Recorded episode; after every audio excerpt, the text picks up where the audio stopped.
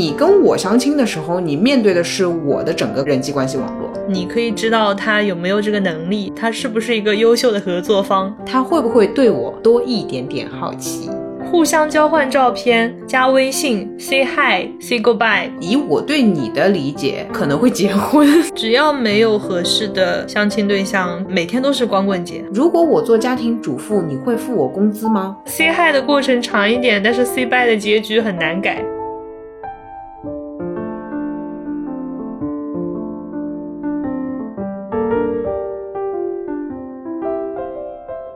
欢迎来到新一期的路人抓马，这里是好久没有相亲了的川。这里是最近又开始相亲的优。哎呦，有故事！哎，我要先声明一下，就是开场白这句“这里是好久没有相亲的川”，我并不是想表达我很想相亲的意思。请问你解释什么？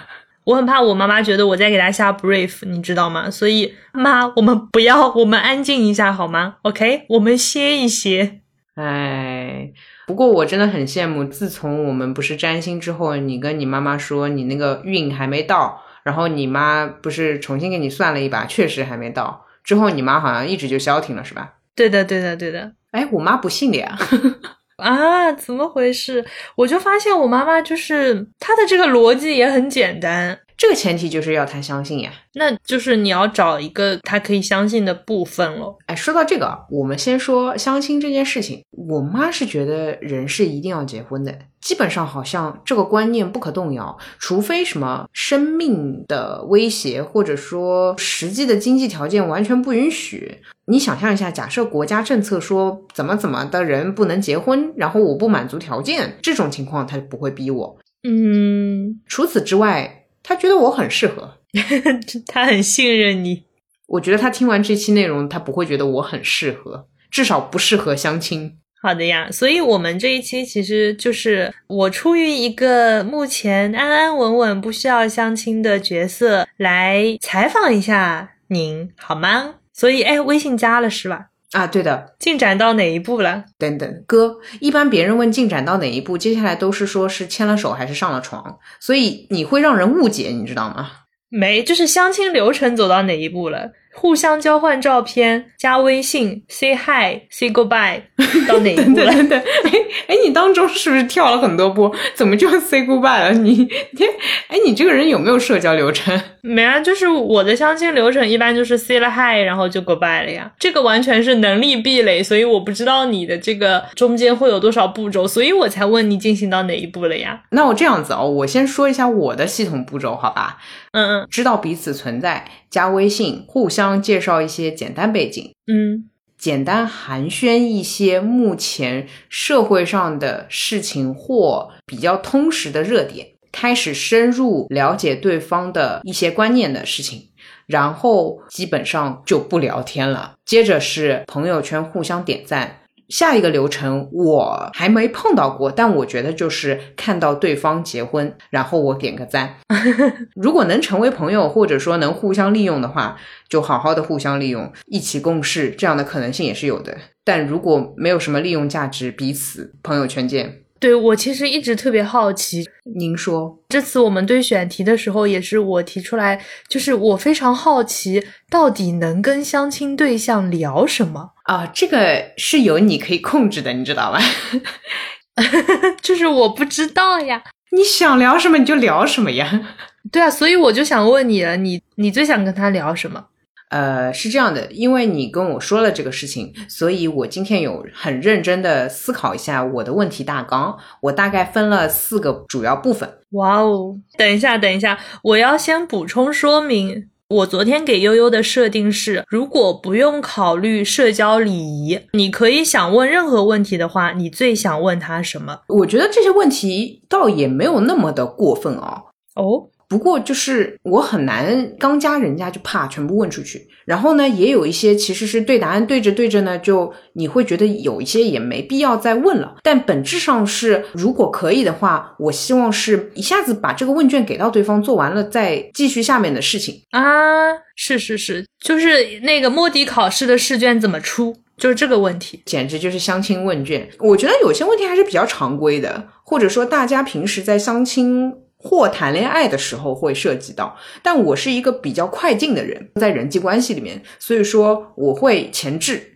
这些问题，可能甚至我认识一个人才两三天，我就要问出来。同时再加上这是相亲的语境，哎，如果我只是跟你交朋友，然后走到暧昧阶段再恋爱的话，我可能慢慢来。但既然都相亲了嘛，大家就敞开天窗说亮话呗。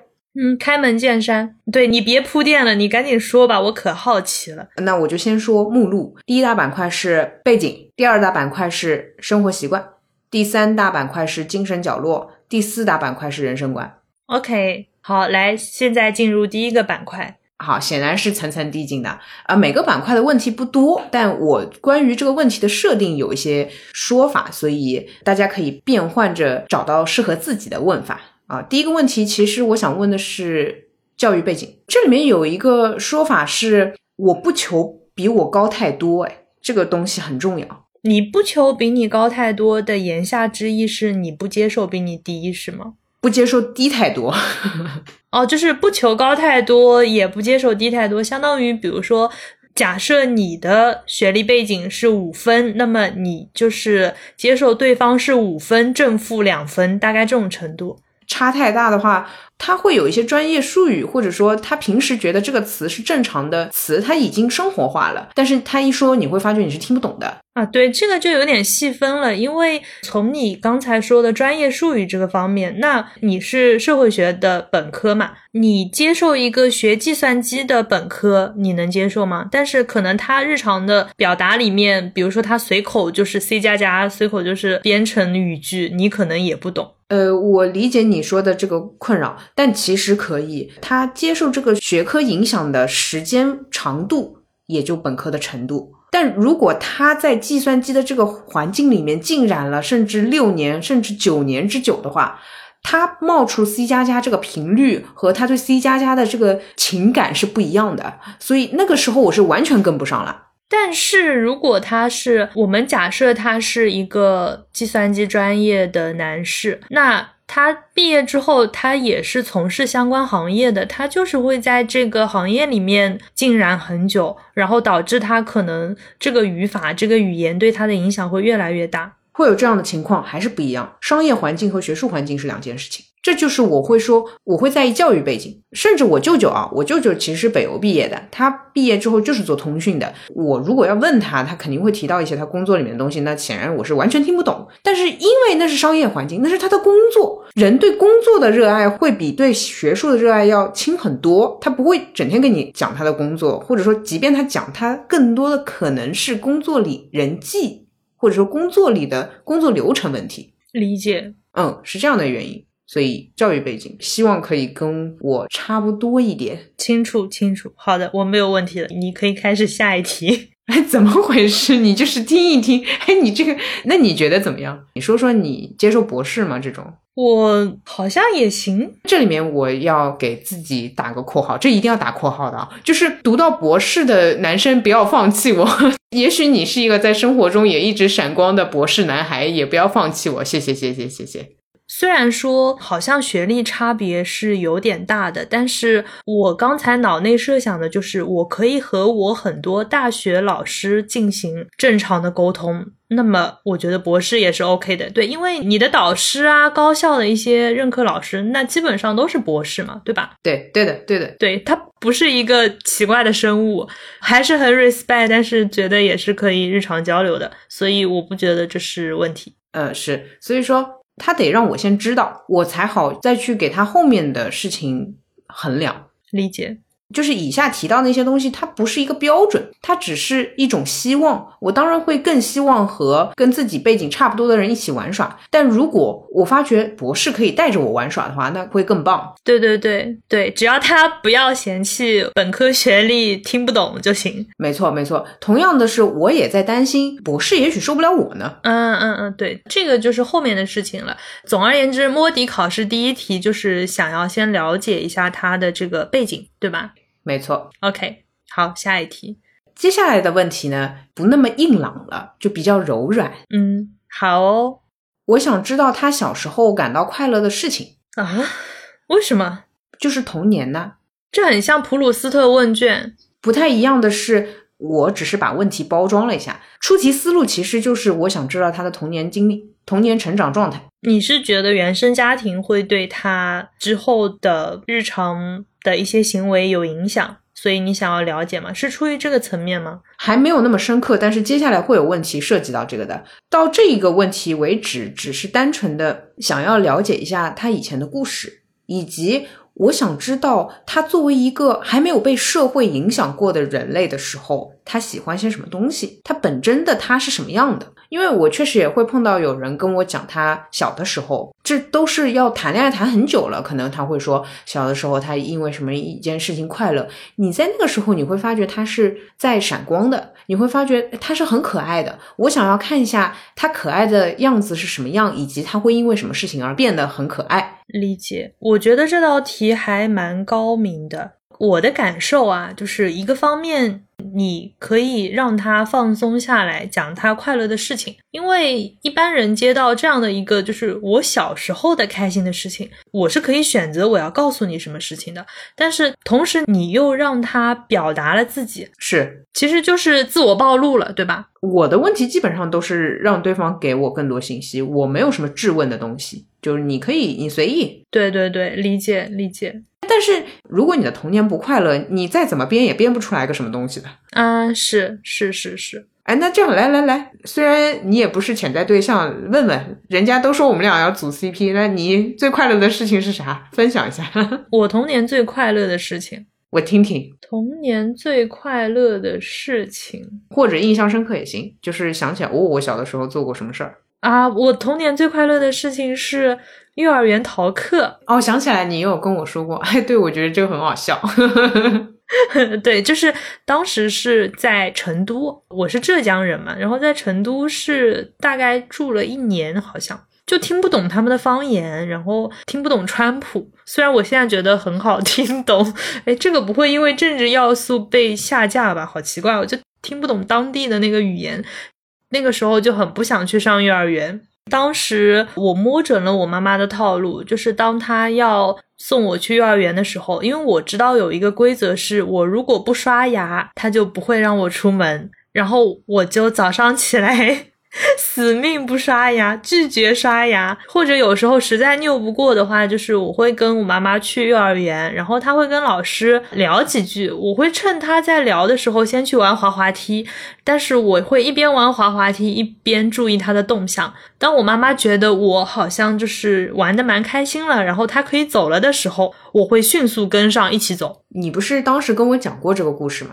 嗯，你跟我讲完这个故事之后，我对你的认知就是，你从小就是一个对规则特别敏感的人，所以在那之后，我跟你沟通，我有很多规则的东西，我会先告诉你啊，是，这就是我喜欢问童年的这个原因了，因为童年你都这样的话，你长大其实也这样，而且你，你有没有发觉，你甚至是在里面能得到乐趣的。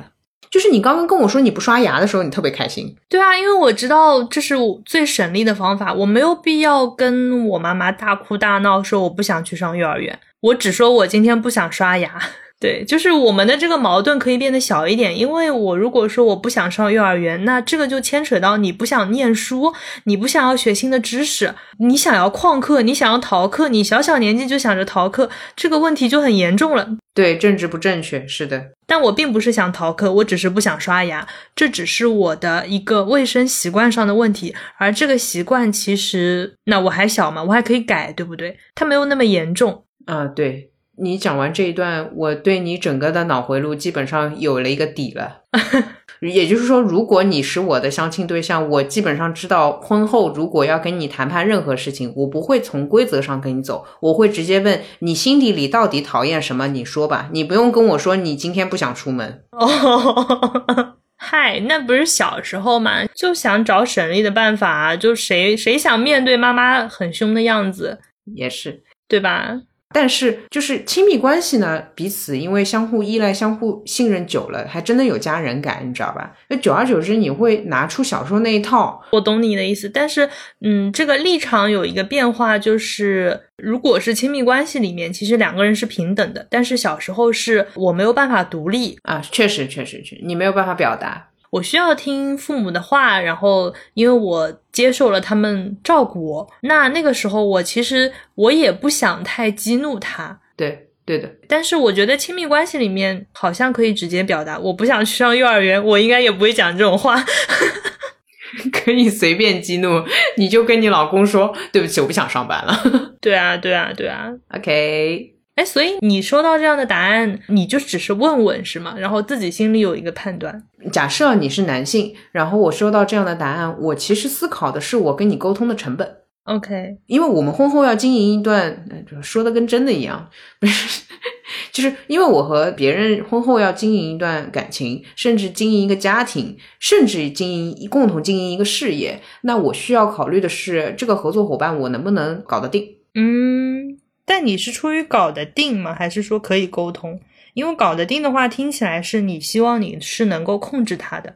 呃，不不是控制，不是控制，单纯的是能够让大家 win win，大家都舒服。理解理解。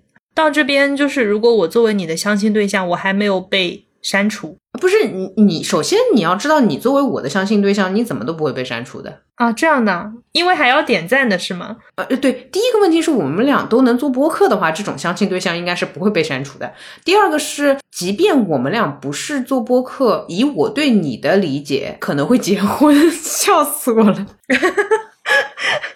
突然真情告白怎么办？我还没有准备好。来来来，下一题。我想问他关系最近的一个亲戚是谁，并且说说你和他之间的故事。关系最近的话，亲戚排除父母吗？要排除父母，我把我自己放在你相亲对象的位置来回答你，嗯，那是我弟我可能还需要你再回答一个，因为 这个答案有点，啊、就是你是觉得直系亲属要排除的，嗯，对，排除掉的，嗯，对对对，那好像是阿姨啊，是那个爸爸那边的还是妈妈那边的？妈妈的妹妹。说一个你和他之间的故事。小时候因为都是他带我玩的比较多，然后他会给我织毛衣，就是这个织毛衣是你看到什么潮，然后你跟他说我喜欢这个，他就能给你织出一样的来，OK OK，就很强，就是非常酷炫，嗯，大概知道了量身定制。啊。然后我说一下我为什么问这样的一个问题啊。啊，就是这个问题，我大概可以知道去他们家吃饭，我要先讨好谁。哦，哇，哎，有点精彩，我懂了，懂了，懂了。我、天呐，就是爸爸妈妈和当然你有弟弟嘛，这个是不用考虑的，他就不存在讨好，他的这个关系是未来是要可能成为家人的。但是像阿姨这个呢，我要看看你更喜欢谁，我这个精力就不乱用了，我就针对你更喜欢的那个亲戚去对他好就可以了。理解。但同时呢，它距离又不那么近，所以我用了“讨好”这个词，确实就是有一点客气的成分在里面。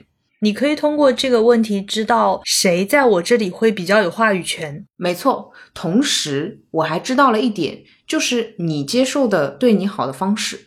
爸爸妈妈对你无论怎么对你好，你都能理解，你都会接受。但是亲戚有各种各样对你好的方式，有人可能是夸奖你，有人可能是言传身教，有人可能是单纯很有智慧，你很欣赏。我想要知道你欣赏或者说你接受的是哪一种，以后我可能会用这样一种先来应对你，因为我现在跟你只是陌生人或者说路人的关系，那么我就知道了，知道了一些信息，比如说你会比较喜欢好看的衣服，然后是你会喜欢能力或者说执行力很强的人，OK，我接收到了，我喜欢那种专属的定制的感觉，孤品。懂了呀，知道了呀，知道了呀，手作什么的都可以。你确实长大了之后还是这样子，嗯，有点意思，有点意思。嗯哼。好，嘞下一题，下一题，好玩，好玩。哎，你很喜欢被相亲嘛？我发觉。对我，我就是因为我每次跟相亲对象聊天，我都不知道聊什么。但是你这么一说，我就疯狂记笔记中。好好行，但是你要知道，我们俩沟通的时候，是你是被问的那个人。就聊完之后，所有的听众都跟你相了一次亲，挺有意思。来来来，而且用的还是我的问卷。Hello，OK，那么下一个问题就是哎，第一部分还有多少啊？现在进度条是怎么样的？每个部分的题目数量是四二四四。好的，好的，好，那我们就继续了。第一部分最后一个问题，OK。更喜欢爸爸还是更喜欢妈妈？嗯，这个很难回答。这个我觉得难点在于，这个喜欢是亲近呢，还是单纯的喜欢，还是欣赏，还是什么样？嗯，这个看人哦，因为有些人可能不会像你这样去跟我定义“喜欢”这个词，所以有些人会直接告诉我都喜欢，也有人会告诉我喜欢某一位。嗯如果你要跟我定义的话，我会告诉你是爸爸妈妈同时掉进水里的那个问题，是那种程度的喜欢。但是那个好像不是喜欢，其实是你更离不开谁。OK，你要这么理解，OK 的。那请回答。我在问问题的时候会用一个比较宽泛的词，比如说喜欢啊，或者更爱。但是你要理解，或者说你跟我定义出来的某一个词没关系，任意。你说欣赏也是可以的。但是我们我跟你之间定义的是更离不开谁，那么请你回答。更离不开，哎，这也好难哦。呃，有人也是拒绝作答的，所以你要拒绝作答吗？嗯，对，蛮难的。我要补充一句，就是你的那个语境，哎，我主要是会卡在这个语境，我想象不出来里面，因为我觉得是有办法可以去解决的。如果是那个掉进河里你救谁的问题，我可以跟我弟有个分工。我懂，我懂，我懂。这个的话，其实你能想尽办法，或者说你脑子里面思绪直接在跑，怎么去解决这个问题，相当于你在父亲和母亲之间还是没有一个选择嘛。对，没有办法做选择，就是还是想要都。然后我理解，我理解，当然这样的答案其实我是更愿意听到的。其实信息更多是吗？不，我更开心，因为我是有一个明确答案的。这就很悲伤。我听到这个答案的时候，我就知道他的家庭很幸福，我就会祝福他。谢谢，谢谢，谢谢。我就知道原来你的原生家庭的状态是很温馨的，这样甚至会让我觉得很想要融入呢，因为就快快乐乐，挺好的。哦天呐，就是听到这边突然有点眼睛酸，是怎么回事？你家是不错的呀，干嘛了？就是因为你前面说你是有一个明确的答案的。然后你说听到这样的，觉得甚至有点想融入呢。是啊，就谁都会想要往温暖的氛围里面挤嘛。啊，对，所以我我眼睛酸是不是我自己？是我听到你的这样的表达。Yeah，嗯嗯，怎么回事？怎么回事？有的时候也会碰到只选择一个的。这样的相亲对象或者说朋友吧，就会一起吐吐槽之类的，也会这样。嗯，好的，那以上的话是简单的背景。哦哦，第一部分结束了。第一部分是简单的背景，怎么样？挺有意思。好的呀，然后接下来是生活习惯方面。其实一般我在跟人沟通的时候，我会先把生活习惯提上去，因为它比较好问出口。然后呢，它听起来更随便。你会先把卧室里要不要放电视放第一个吗？我觉得就这个问题已经，因为尤其是我考虑到是我们的听众在听这期节目，就 我简直就不用问了，好吧？哦，就不用再问了。这里面我给没有听过单身理由那一期的听众解释一下，就是说我对于相亲对象，或者说我对于暧昧恋爱任何对象男性有一个标准，不叫标准，有个需求，就是我受不了在卧室里面放电视。这个事情的核心原因，大家可以去单身理由那一期听一下。好，那我们今天这边就不重复这个了。对的，对的，我们就直接进到我会直接跟他问的问题。我会问他上两个周末去做什么了？上两个周末，上上个周末跟你去了 Podfest，就是你会跟你的 partner 去一个你的行业上的一个聚会，OK？对，然后上个周末 跟你在录播客，好，就是你跟你的 partner 会在周末的时候继续共事，做一些自己玩的事情，但不是工作，不是那种真正意义上的工作。对，没错。好，那我就知道你是一个除了工作之外。你的生活重心吧，大概是放在哪里？或者说你的主要做的事情的这个占比是放在哪里？呃，然后我知道这个呢是有两个目的。第一个目的是大概知道什么时候可以跟他出来见面 dating，这是一个很基础的一个问题，就是确认一下大家的档期。OK，第二个话就很重要，我得知道他除了工作之外的生活是什么样的？哦，其实这个问题可能也是为了知道他有没有周末。对，这是最残忍的，这个都不在我的考虑范围内。对，如果他说在加班，在加班，那你大概知道这人也没什么空跟你 dating 了。我这里可以 at Patrick 吗？虽然他就算有空也不会跟我们 dating，但是 hello 就是没 Patrick 是做周边做周边。对，就很有可能碰到这样的人，这是一个比较基础的问题。你你不要乱约别人嘛，你约别人，别人还得拒绝你说不好意思我要加班，或者说不好意思我其实有事。对，其实你大概知道他会以出于什么样的理由拒绝你。然后如果他上两个周末都是，比方说呃在家宅着，在家宅着，在家连宅了两个周末，那他应该不是那种非常忙的状态。如果他下次。找了个借口拒绝你的话，你也能听出来那是他找的借口。就是说白了，我还是要知道他一个生活常态。嗯，虽然从我们俩的这样一个抽样来看，也不可能每个周末就是 Paul Fest，但是就是说他很有可能周末是撞上一件事情的，对，是撞上一个比较重要的活动的。那么我就不要打扰他，让他去做这样的事情。嗯，好哦，好。然后下面一个问题呢，就是我本人会问的问题，因为也是我个人很在意的。这个问题是：喝酒、抽烟、吃外卖、运动这四件事的频率是否可以跟我分享一下？嗯，我想要知道你做这四件事情的频率。我如果以一个月为维度的话，嗯，这个月喝酒，喝酒零。啊，今天中午喝了一口啊，可以可以，喝酒一口，一个月一口。对对对，一个月一口，就是今天我跟我 leader 出去吃饭，然后他说他点了一个很好喝的起泡酒，然后我尝了一口，对，是一口，一一个月一口，酒精度六度以下，对，大概三度左右吧。嗯嗯嗯，对，抽烟零。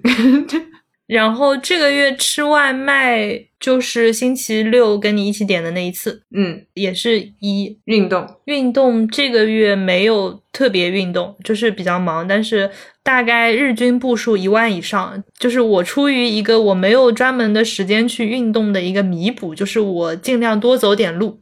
说完了，好了呀，优秀男人呀，有什么好说的？这有什么好说？所以你说呢？你看看呢？你自己看看你的数据，完美，可以，可以，可以。但你会觉得喝酒一口这个频率太低吗？就是你别不让我喝就行了，我不会觉得低啊。懂了，懂了，懂了。但是会多少会问一下，就是说，呃，会不会喝？因为因为有的时候可能会想要酒吧里面聊聊天。嗯嗯，就是你如果实在不会喝，我们也可以约个地方，然后呃，我喝你就看着我也是行的。笑死了。对，因为本质上这件事情还是有点伤身体，所以你不喝，我当然嗯很高兴。理解，好哦，也是一个非常基础的，就是生活这个部分都是一些比较简单的。然后呃，这里面比较在意的吃外卖吧，其实很多人可能不太注意这一点。就是说，喝酒抽烟会问，但吃外卖不会问。嗯，这个的话，其实是一个长期的对身体的损耗。外卖吃太多了，还是或者说我个人的理念上是接受不了的。那我就不希望和这样的人共同进入婚姻的状态。我会觉得这个生活状态不太好。而且吃外卖这个，其实你可以从侧面推测出他会不会做饭。嗯，有一个备注。嗯，我认识一位单身男性，他是他从小就是妈妈不在家，是请保姆给他做饭的，上门只来做饭。然后他长大了之后有钱了，自己独立了，就还是找钟点工做饭。嗯，懂懂懂。不过这种也 OK，就是总比外卖好啊！是是，这种就是那至少证明了你们以后在一起也不完全是要把做饭的任务交给你，你们也可以两个人看着钟点工做饭。你你也是你也是想挺远那个。然后我非常有幸的，其实也吃过那个钟点工做的饭，我觉得有点油。哦，嗯，你可以，你可以下 brief 嘛，可以调整。是是是，食材还是就是好食材，然后所有的东西都是健康干净。对，只能这么说，肯定是比外卖要好很多，就很在意这个。嗯，理解，懂了，懂了。OK，好的，那我们就进入了精神角落。哦。好哦，精神角落，我们先来问一些比较简单的，也是大部分人相亲或者说恋爱当中提前会问的是读什么书、看什么电影。最近一次吗？不，我问的是类型，我问的是你整体会去读什么类型的书，看什么样的片子。小说、社科、历史、哲学，然后电影无非就是，呃我我说男男生向啊，恐怖、战争、大合剧，然后是职场这一类的，我会问一下对方是看什么类型。啊，懂了懂了，日常摄入的类型。这个我们俩就不用作答了，我们俩就就很一致。但是回答完这个问题呢，它有一个小尾巴问题，就是或者说我称之为死亡问题是，我会让他在这个类型里面告诉我他的最爱。有人是答不上来的，我惊了。其实相当于说，你让他给你推荐几部他爱的那个类型片，这个答不出来，那他到底爱不爱这个类型呢？是因为他可能在答类型的时候是在装逼，比如说我喜欢看大合剧，然后呢，在推荐的时候他发觉他可能只看过一些 爆米花电影。那其实对于我来说，你这个人都没活透，好吧？我也碰到过直接回答我说哦，我不看书，然后平时看的电影的话是那些爆米花的。哎，我觉得这个很坦然，很帅啊！对，是是是，理解理解理解。啊，这有什么不行的啦？人家就是看这种电影。对我也有朋友不看书，对，如果他就是不看，但是他出于爱面子，或者他觉得要在你这边装一装，然后说啊，我喜欢看什么某某导演的什么片，哎呦，万一正好你还懂一点，那他不是很尴尬了就？有啥好聊的呢？何必呢？这就别聊了。而且我这个人是这样的，就是你可能有的时候也会发觉，我会突然问你一些不在我们俩话题里面的问题，就是会突然求助于你说，哎，咨询一个什么事儿之类的。嗯这种情况往往是我在对人做背调，也就是说，当他比如说他回答我说啊喜欢张艺谋导演的电影，那么我这个时候就会马上打开电影学相关的人际关系网络，背调所有张艺谋。啊，就是你会问他这个电影怎么样？我会同时问我列表里面懂张艺谋的电影的人，所以说相当于你跟我相亲的时候，你面对的是我的整个人际关系网络。你想挑战，那你试试看。之前有一句什么话，就是说你看到有一个人在读一本你喜欢的书，其实是这本书在向你推荐这个人。你就真情实感的说就好了，哪怕比如说最近上海很火的莫奈，然后呢，相亲对象跟我说他不喜欢莫奈，他给到我他不喜欢的理由清清楚楚、明明白白，尽管这不是专业的评论。但是专业的人会知道他有没有认真看过这个东西，所以他无论给到我任何这个方向相关的答案，我都会找这个方向我手头上专业的人去做一个讨论，同时我会对这个领域也多一点了解。是，而且就是以后你遇到下一个相亲对象的时候，他也可以成为你的背调大军当中的一位。啊，对对对对对，你好懂我。你的这个数据库可以越来越庞大。对，就是因为相亲也有相到过一些比较特殊职业或者说特殊领域的，我会问一下他们擅长的东西，然后我会说啊好，那以后有相关的我会来问你。对对对，好哦。好了呀，听完再也没有人跟我相亲了呀。我想到了，只有博士会跟我相亲，因为他对自己专业领域够自信。那也没有啦，我觉得可能大家会更加慎重回答你的问题，怕翻车嘛，因为知道你的这个反装逼阵容非常强大，所以他可能就不会在你这边装模作样。哦，是，我会很喜欢真情实感的人，我不在意他的专业性，但是我需要他真实。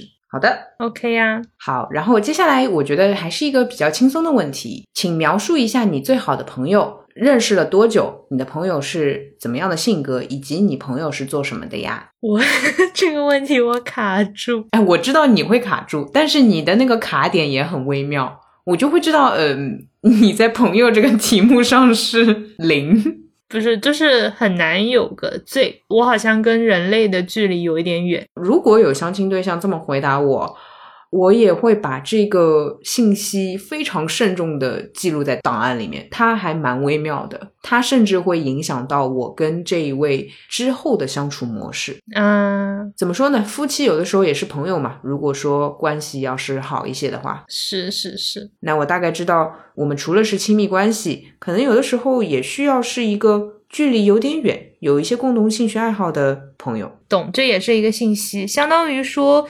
你其实知道你离他最近，你们是什么样的生活状态。是，也就是那个阿姨织毛衣的那个套路。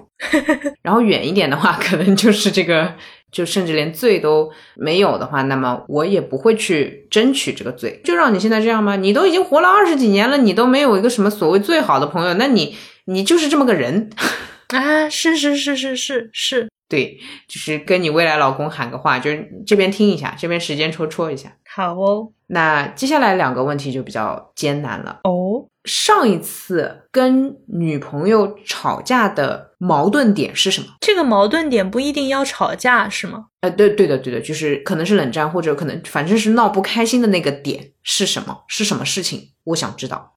我 竟然是，竟然是对方让我见他的家人，很有意思吧？你看这个问题，聊到这儿的话，我可能会问一句说，呃，可是如果我们是相亲的话，彼此好像总是要见家长的这件事情，你知道的吧？但这个有一个底层的区别，就是说，其实相亲的话是双方都在这个语境里面的，但当时因为那个倒也不是冷战了，就是突然意识到。好像有一点分歧，是因为发现自己还没有想要走进这个谈婚论嫁的语境里面，但它本质上不是这件事情的错，只是 timing 的问题。或者说，你说到 timing 这一点的话，我能收到一些信息，是一个是你对婚姻的时间线，我基本上知道了，对吧？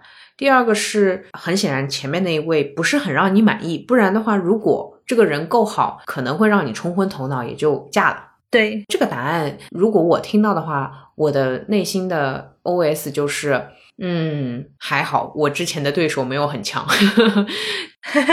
哦，第二个，我会进一步的问你过的人生的时间线是什么样的？你可以告诉我。嗯，我觉得其实就是你前面说的那一位，他没有好到让你有冲动想要走进婚姻。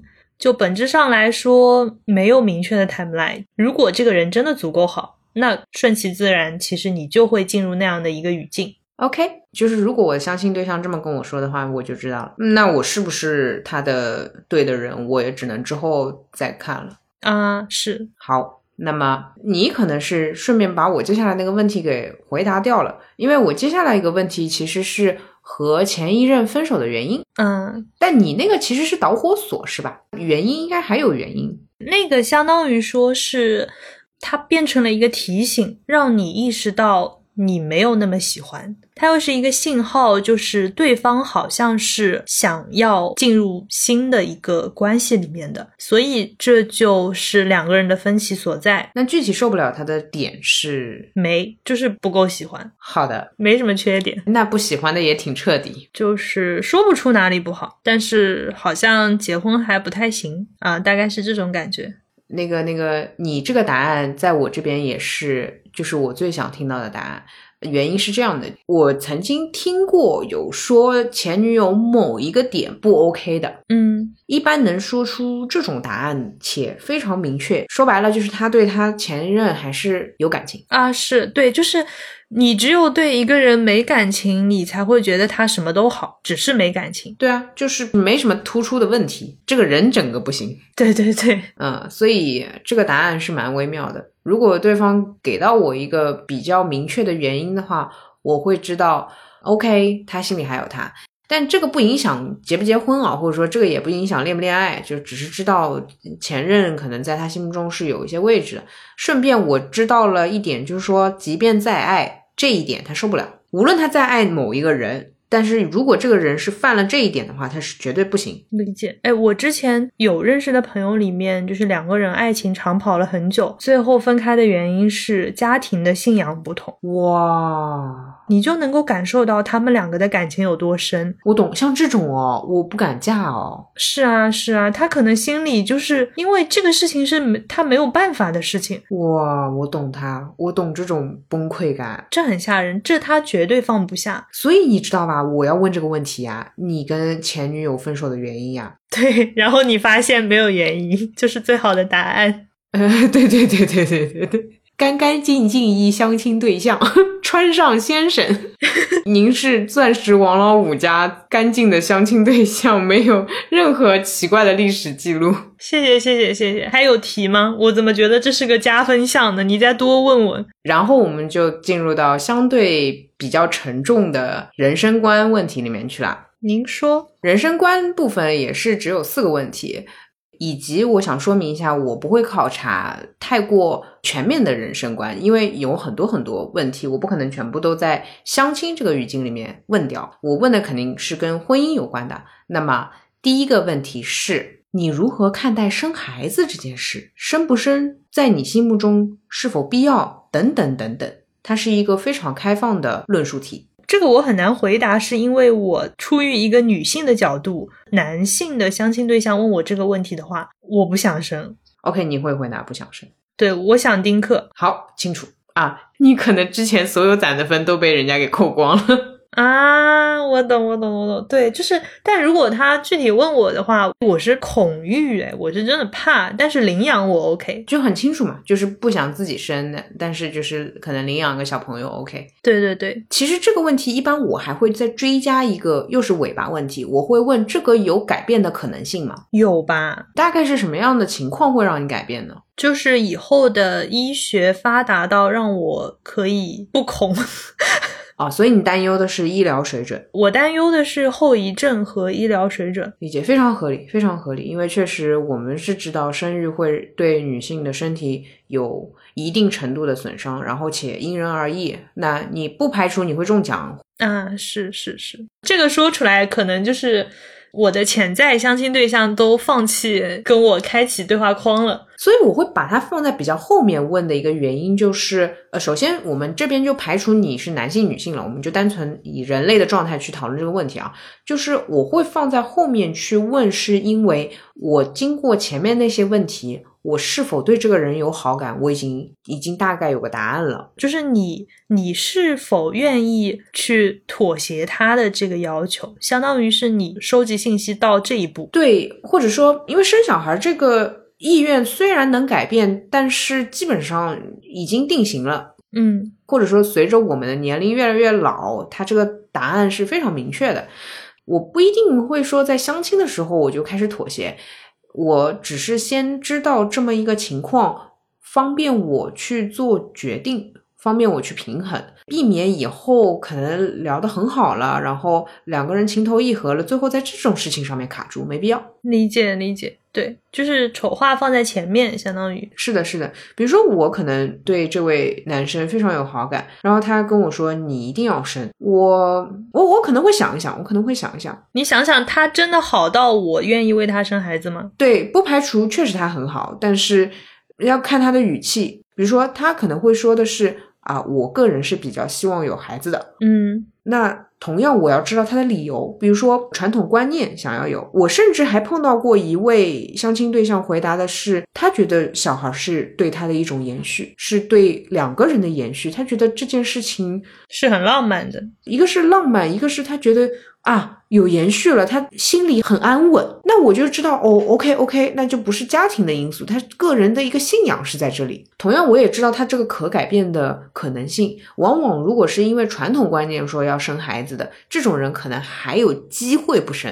但像我说的那个，他觉得有孩子可能会比较安稳呢，我会建议他找一个一定会生孩子的女生，理解，这样两个人都会比较安稳。他甚至已经说到了我都宁愿带孩子的地步，他就是喜欢。那人家也挺清楚的嘛，是很清楚了。是吧？好，那么跟着这个问题，接下来出来的问题就是如何看待家庭主妇这个问题可能比较宽啊，我会先从一个很尖锐的问题里面切进去。如果我做家庭主妇，你会付我工资吗？有一个问题在于说，如果你是想要当全职太太的，嗯，是这样的啊，就是说我在相亲的情况里面，当我问这个问题的时候，我不会给到对方我是否想要做全职太太。你就单纯问，如果你是全职太太的话，要不要付你工资？对，没错，无论是主观或客观的原因，我成为了全职太太，你会怎么做？这没有办法回答哎。嗯，你说说没有办法回答的原因。如果你的梦想说梦想有点奇怪，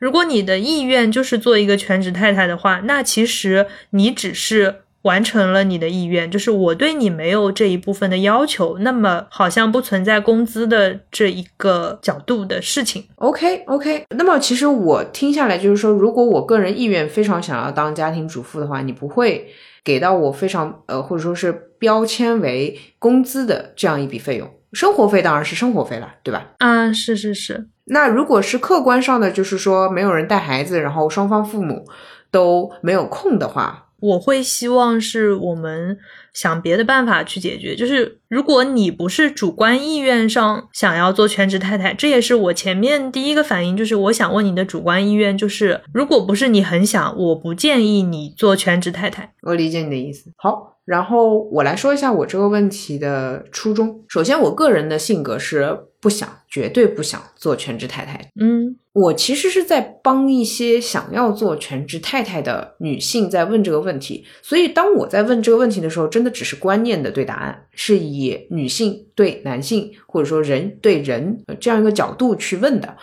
呃，我这边想要收到的答案是可商量，嗯以及我想要听他来问我你觉得多少合适，啊，我懂你意思。以及你觉得这个数额怎么样才会既让你满意又不会太难看。呃，这里面还有一个问题，就是我会觉得付工资这个行为，它是一种雇佣状态。啊，对我懂你，我懂你。它不太平等，它有点像是我花费我这个金钱来买你的这个时间，这个给工资的这个感觉就显得你并不是那么愿意，就你不是自主的，很想要做个全职太太，这是我卡的地方。是这样的，首先你的态度没有问题，因为你只是很客观的在跟我讨论。有些人的表情会一下子变得很难看，那就已经完蛋蛋了，你知道吗？嗯，理解。就是我的角度是，如果你愿意当全职太太，你想当，OK，你当全职太太。但是我们既然是一个家庭的话，那我知道你全职对这个家庭，全职肯定有全职的好处嘛。但是我不会跟你提工资这件事情，我会希望以一个更加柔软的方式，对更加柔软的方式，我我不会说因为你当全职太太，我支付你多少工资，而是感谢你为这个家庭付出了这么多事情，然后那我肯定要解决你的后顾之忧。你跟我前处女男友一毛一样。这个答案我开始听第二遍了。啊，这样的，因为我会觉得给工资它不太好看，而且不太尊重。对对对，我知道，我懂，我懂。这个答案不一定是是或否，我想要知道的是你对于我这个想法的想法，就是我想要看你的表情，我想要看你的应对。嗯其实你会发觉你的答案比我的问题要更加的亲密的。啊啊，理解。我甚至可能还停留在婚姻当中，两人甚至还保留一些商务或者说交易的成分，但你是会把婚姻放在一个未来就是家人的这样一个状态，就像嗯，显然你妈妈为你打扫卫生，你并不会给你妈妈工资，对对，你会给她很多，比如说过年的红包，然后给她买礼物，但你不会给她工资。OK 啊，当然 OK，我就想要看你的态度。理解。啊，同样就也会有人开玩笑说，哦，可以啊，要工资可以给你啊，这样的一个表述状态，就一切都可谈。最怕碰到的是说，最怕碰到说这是你应该做的，凭什么要我给你工资？对，就是如果是这样的话，那就没法聊，就是很关键的一个东西。你看你的观念就是说，呃，就是没有办法给你工资这个性质的钱，但可以给钱。啊，是 是，对，好了。接下来也是比较难的开放题，基本上就属于那种聊灵魂天的时候聊的。说说说说，你认为婚姻是什么？啊，哇，这么哲学的题目，你形容一下婚姻是什么？就是你想要给我比喻句也好，或者说你哪怕跟我说你父母的婚姻是怎么样的，你对他进行一个评价，以及你想要把它变成什么样也好，都可以跟我谈谈婚姻。我想想，我看我父母的角度，或者说我父母他们觉得我该有个伴侣，其实是出于这个角度。他觉得爸妈最怕的事情就是，比方说我现在在上海不在自己家，他会担心你如果突然生病了，你该怎么办？他们的视角是，就比如说你真的昏迷状态，你身边需要那种家属的时候，他觉得是互相照顾，互相有个照应，这是他们最底层的出发点。理解的。对，那我非常能够理解他们的这个出发点。这也是我觉得说，如果可以有一段长期稳定的关系的话，那其实婚姻与否倒也不是那么重要。如果是我自己，是不是存在一个憧憬，就是说，我觉得它是一个验证的方方式。就如果出现一个人让我愿意跟他步入婚姻，跟他走进一个这么亲密、这么亲近的、这么稳定的关系里面，我很期待他是什么样的人。那么，婚姻成为了你期待。你检验、你判定一个人的存在，这就是我理解下来你对婚姻的定义。当然，这个是我内心的 OS 啊，我实际相亲的时候是不会跟你说这些话的。嗯嗯嗯，相当于说，婚姻成为了一个可能是我检验自己以及检验人类。我真的很好奇，我会不会出现那样的场景。我会不会放下对人类的那个提防、那个边界感？就是它是我期待的一个惊喜。讲的挺浪漫的，但是我毫无感觉。嗨，你就就很难嘛，就是因为在拥有婚姻之前，每个人都是独立的个体就好了。就包括说父母的那个角度，其实你挣够多的钱，是有其他的手段可以为自己提供这些保障的。除去这些能够通过其他手段来 cover 掉的事情，那婚姻它最终的意义就是你要跟这个人有精神上的陪伴感，它可以安慰你的孤独。你对婚姻的期待已经把你以前所学的所有浪漫的语句都用上，你也是挺辛苦的，就很难。OK，呃，之前那么多问题，如果在相亲环境里，我基本上是不会说自己的答案的。如果对方不问的话，我不会说自己的答案。但唯独到这一题的话，我基本上会跟着别人的节奏，然后我会告诉别人，我自己认为的婚姻是一场合作，就这么简单啊。理解，当然是带有感情的合作。这也是我会提前有这些问题，会有一个像合同一样的东西的存在。呃，甚至可能在婚姻里面还涉及金钱交易，嗯，因为我觉得合作或者说甚至是商务性的合作感，在婚姻里面是有一定占比的，这是我的认知啊。当然你要浪漫，我不碍着你浪漫，没关系，就是我剩下占比的浪漫足够填充你的期待，你的浪漫那就 OK。我天呐，你这也怪浪漫的，这话讲的。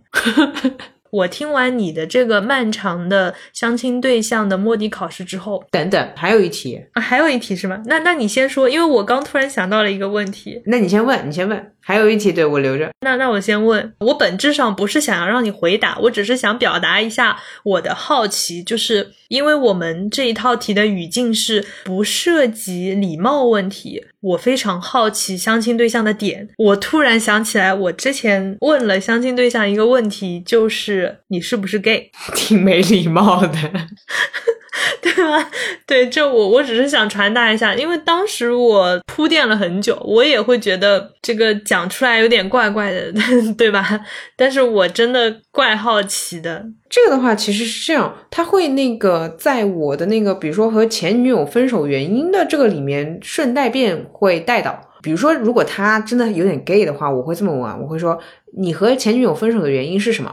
然后顺便问说，哎哎，是前女友对吧？我会这么带一句。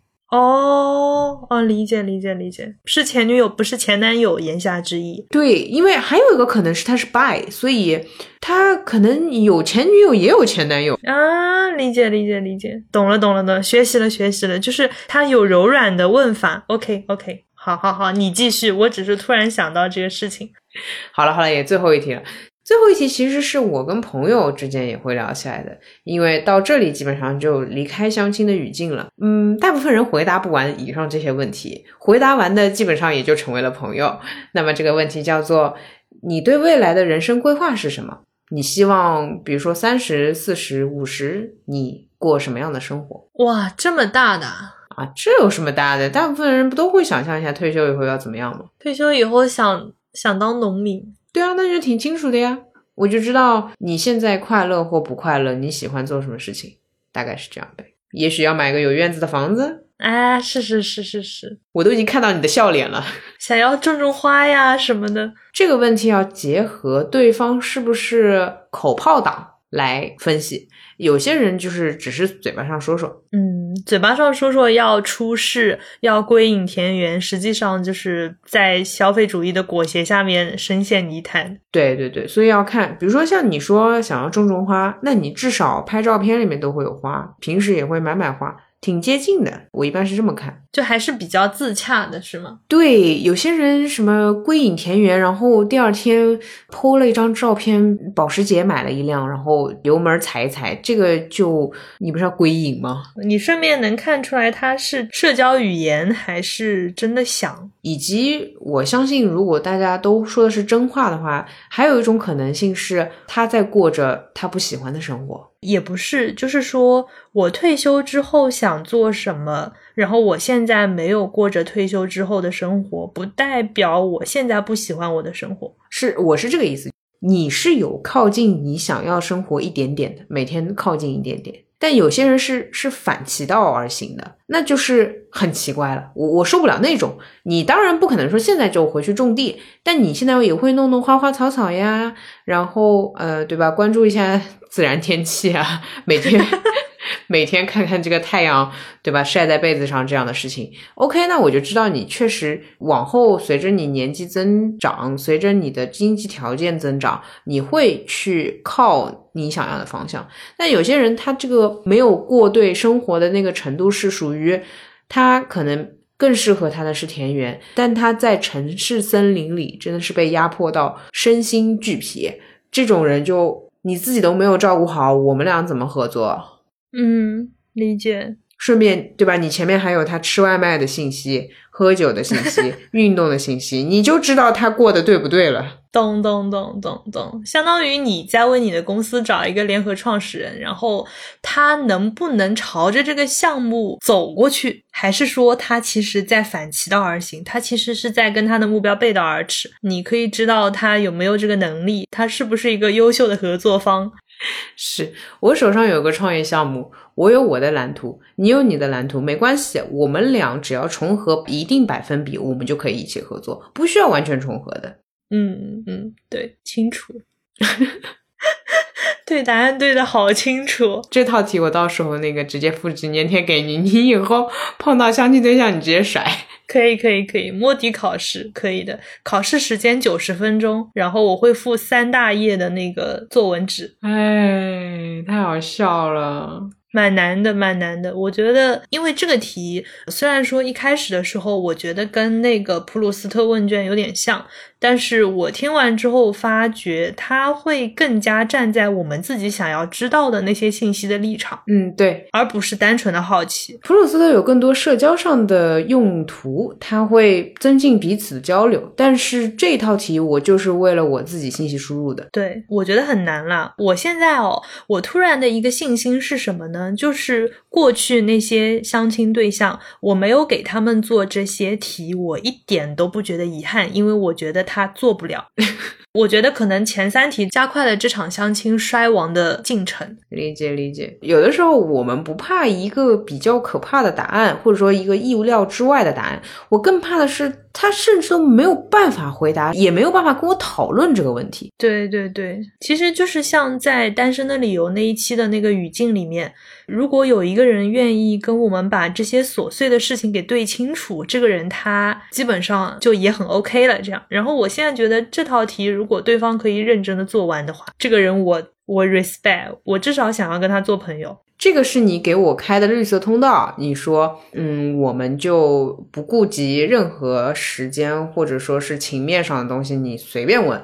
实际上呢，我在跟人聊天或者说相亲的时候，多多少少这些问题都会融进去。哎，我觉得我也挺适合给别人当媒人的，你知道吧？因为我认识的人，我觉得我还是比较了解的。你没有这个信息收集的壁垒，就是你可以让他们可能在不知道的情况下透露给你这些信息。对，是的呢。我觉得我身边的男性朋友听众听到这一期，基本上也很崩溃，因为他们他们开始回忆，哦，原来当时他问我这个问题是。出于这个需求。嗯，太好笑了。但并不是问了都是想嫁进去啊，就是只是了解一下你可能只是想当媒人，啊。还有一个就是我问我不考虑的对象的那些男性这些问题的原因是，我想知道他的婚姻是什么样的。你是在试错，我是在建模型，我想要建各种各样的模型。对你是在收集样本。对，是。然后等他们结婚了之后，我就会有一个最后中的复盘，就是哦，果然和我当初想的一样呢，或者说，哎，这里面有一些偏差。对对对，就说原来这个问题的答案不影响他婚姻的 是是是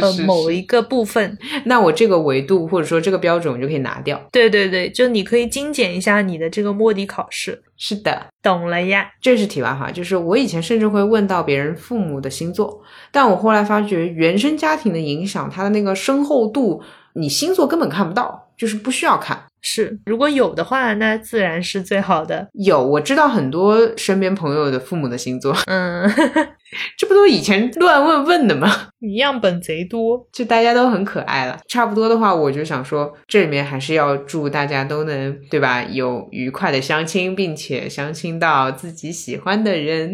笑死了，笑死了！前面都感觉对答案对的很开心，最后的这个祝愿放在自己身上，觉得非常的苍白。啊，对，说到这个，嗯，我让我们回到现实啊，就我最近相亲的那一位，他问我的问题，我到现在还没回答。他昨天问我的，他问你什么了？来说说。因为他之前跟我说什么，然后我说，嗯，我在录音，然后比较忙，可能回复会比较慢。然后他得空了之后问我，你去录音是唱歌还是配音？唱歌配音，唯独没想到我是个做播客的，嗯，那说明他肯定不听播客。那说明他没有翻过我的朋友圈。哦哦，原来是这个啊，挺有意思，挺有意思。所以我才卡到现在还没回答。我以为我卡一卡他，他能去翻一下我的朋友圈。然后一天过去了，我觉得这位同学好像没有必要做摸底考试，就是他可能和本校的教学理念有一些偏差的地方，然后建议他转学。唉，是这样的吧？这边再放松一些其他的吧，就是除了问问题之外呢，我加到相亲对象肯定是直接朋友圈翻到底啊。对吧？对吧？对吧？我们之前还专门聊过翻朋友圈的那个。对对对对，就是我个人肯定是会这么做的。那如果它里面就是频繁分享某一个电台的节目，我可能不会进去听，因为我确实没那么多时间。我但是我会转进去说，诶，你喜欢这个电台？这个时候就是谁是主播，他就有机会回答说，哦，这是我做的播客，这件事情也就结束了，对吧？我也不指望你说你听，那你没看出来我很高频的在分享路人抓马吗？哎，这件事情有两个角度，第一就是你确实好久没有再分享路人抓马了。哎，你怎么回事？第二是什么呢？第二就说明他是出于礼貌的在问你，他并不是出于真的对你好奇，他只是接你的话而已。是的，是的，是的，是的。所以说这样子，我之后呢会在朋友圈分享本期博客内容，然后呢我会把“相亲”这个字眼 Q 的非常的明显，然后我们来看看他会不会对我多一点点好奇。就是你说你会把“相亲”这个词 Q 在你的文案里，我的第一反应是他可以直接认领他的转学通知，然后我后面一想，我觉得他可能都看不见这张转学通知，就这样吧。嗨，唉，我觉得他不会听到这么最后的，我给他剪进去放片头。他不如前面以为。我之前碰到一个相亲的，我们后来就成为了非常好的朋友圈点赞之交。然后他闲着没事会看看我公众号，就是贼好啊。就很好呀，嗯呢，就成为了我强大的专业团队支持。知道的呀，是的呀。嗯，聊完了，怎么说？哎，那个就是有些人开头跟我说，相亲的步骤是互换照片、加微信、say hi、say bye。现在你觉得对啊对啊一个相亲有多少步骤？嗯，还是只有这四个步骤？对啊，还是只有这四个步骤，蛮难的。可能 say hi 的过程长一点，但是 say bye 的结局很难改。哦天呐，我好押韵哦，是是是，对吧？就是你会发现，虽然我今天抄到了一个非常有逻辑且有很多信息量可以获取的题库。但是我对屏幕那头的那位没有信心，对不起，sorry 啊。哎，这个题目真的，因为身边有一些朋友会可以全套回答下来，就觉得真的，你就祝福他要找一个合适的女孩子，你知道吗？你就不能祝福我找一个合适的男孩子？谁管你啊？怎么回事呢？唉，好的呗，相亲结束了呀。相亲结束了。哎，没没呢，你不是还没结束吗？人家至少还愿意礼貌的寒暄，不要泄气呀。我们朋友圈相亲文案见。好哦，我会给你点赞的，我会来验收你的这个宣发步骤的，好吧？我就不验收你真的能找到男朋友这件事情了。啊，好苦哦！我们录的时候，今天是十一月九号，但是我们发出去的话，光棍节也已经过去了。反正只要没有合适的相亲对象，每天都是光棍节，好吧？哎，等等，这我本来以为你要说什么祝福语，听起来一点都不温馨呢。什么叫好吧？不好。好饭不怕晚，哥啊，知道了。车到山前必有路，柳暗花明又一村。我们是一个那种谚语博客，说来说去都是这种硬核鸡汤。但我今天还是学到了很多，感觉是一个大型的 social skill 集锦。之前他们不是听众群里面一直说要放松 social skill。我就觉得其实都挺碎的，很多都是要碰到了事情才意识到啊，这里面是要用一下策略或者说技巧的。那相亲这个，我确实也想了很多，虽然经历不多，也就三四五六七八次吧，不如他们那种几十次，但是每一次都让我更累一点啊。原先我还是挺抱着做朋友的这样一个心态的。但后来发觉，果然相亲这个渠道对于我来说是朋友都比较难做，因为给到的人的领域，比如说像这一位是银行这边，整个生活背景就不是很一样。期待后续发展哦！您的好友按下了订阅按钮，发展成点赞之交呀，结束了呀？怎么 say bye 也是我的一个样本收集的需求吗？哦哦，你有这个啊？那我私底下告诉你如何优雅 say bye。好哦，好哦，就是进一段口播之后，优雅的 say bye。太冷了哦，有点冷啊。对，好的呀，那今天的这个悠悠大型相亲实录就到此为止了。路人抓马现在上线的平台依然是苹果的 Podcast、网易云音乐的主播电台、喜马拉雅、小宇宙、蜻蜓 FM、Moon FM 等等等各种泛用平台和音频平台。你也可以去我们的置顶微博复制 RSS 链接，搜索订阅。如果你有任何想对我们说的话，或者是意见和建议的话，也欢迎写邮件给我们。我们的邮箱是 dramaboy at 幺六三点 com。如果你使用苹果播客，欢迎你给我们打一个评分，或者是撰写评论。以上就是今天的全部内容。虽然光棍节已经过去了，还是希望大家可以……嗯，突然不知道如何说祝福语。单身快乐啦！单身不单身都快乐，好吧？那就这样喽。你说按照我这个相亲问题问别人，大家能快乐吗？我是觉得还可以哈。就是，毕竟我平时也接触不到这样的问卷，所以我觉得还挺好玩的啊。OK，而且啊，我还有另一个什么感受，就是我会蛮希望出现一个会问我这些问题的相亲对象。我敬他是条汉子，我 respect 好吗？你行行，你行行。好的，好的，行吧，行吧。好的，又到说再见的时候了。好哦，再见，拜拜。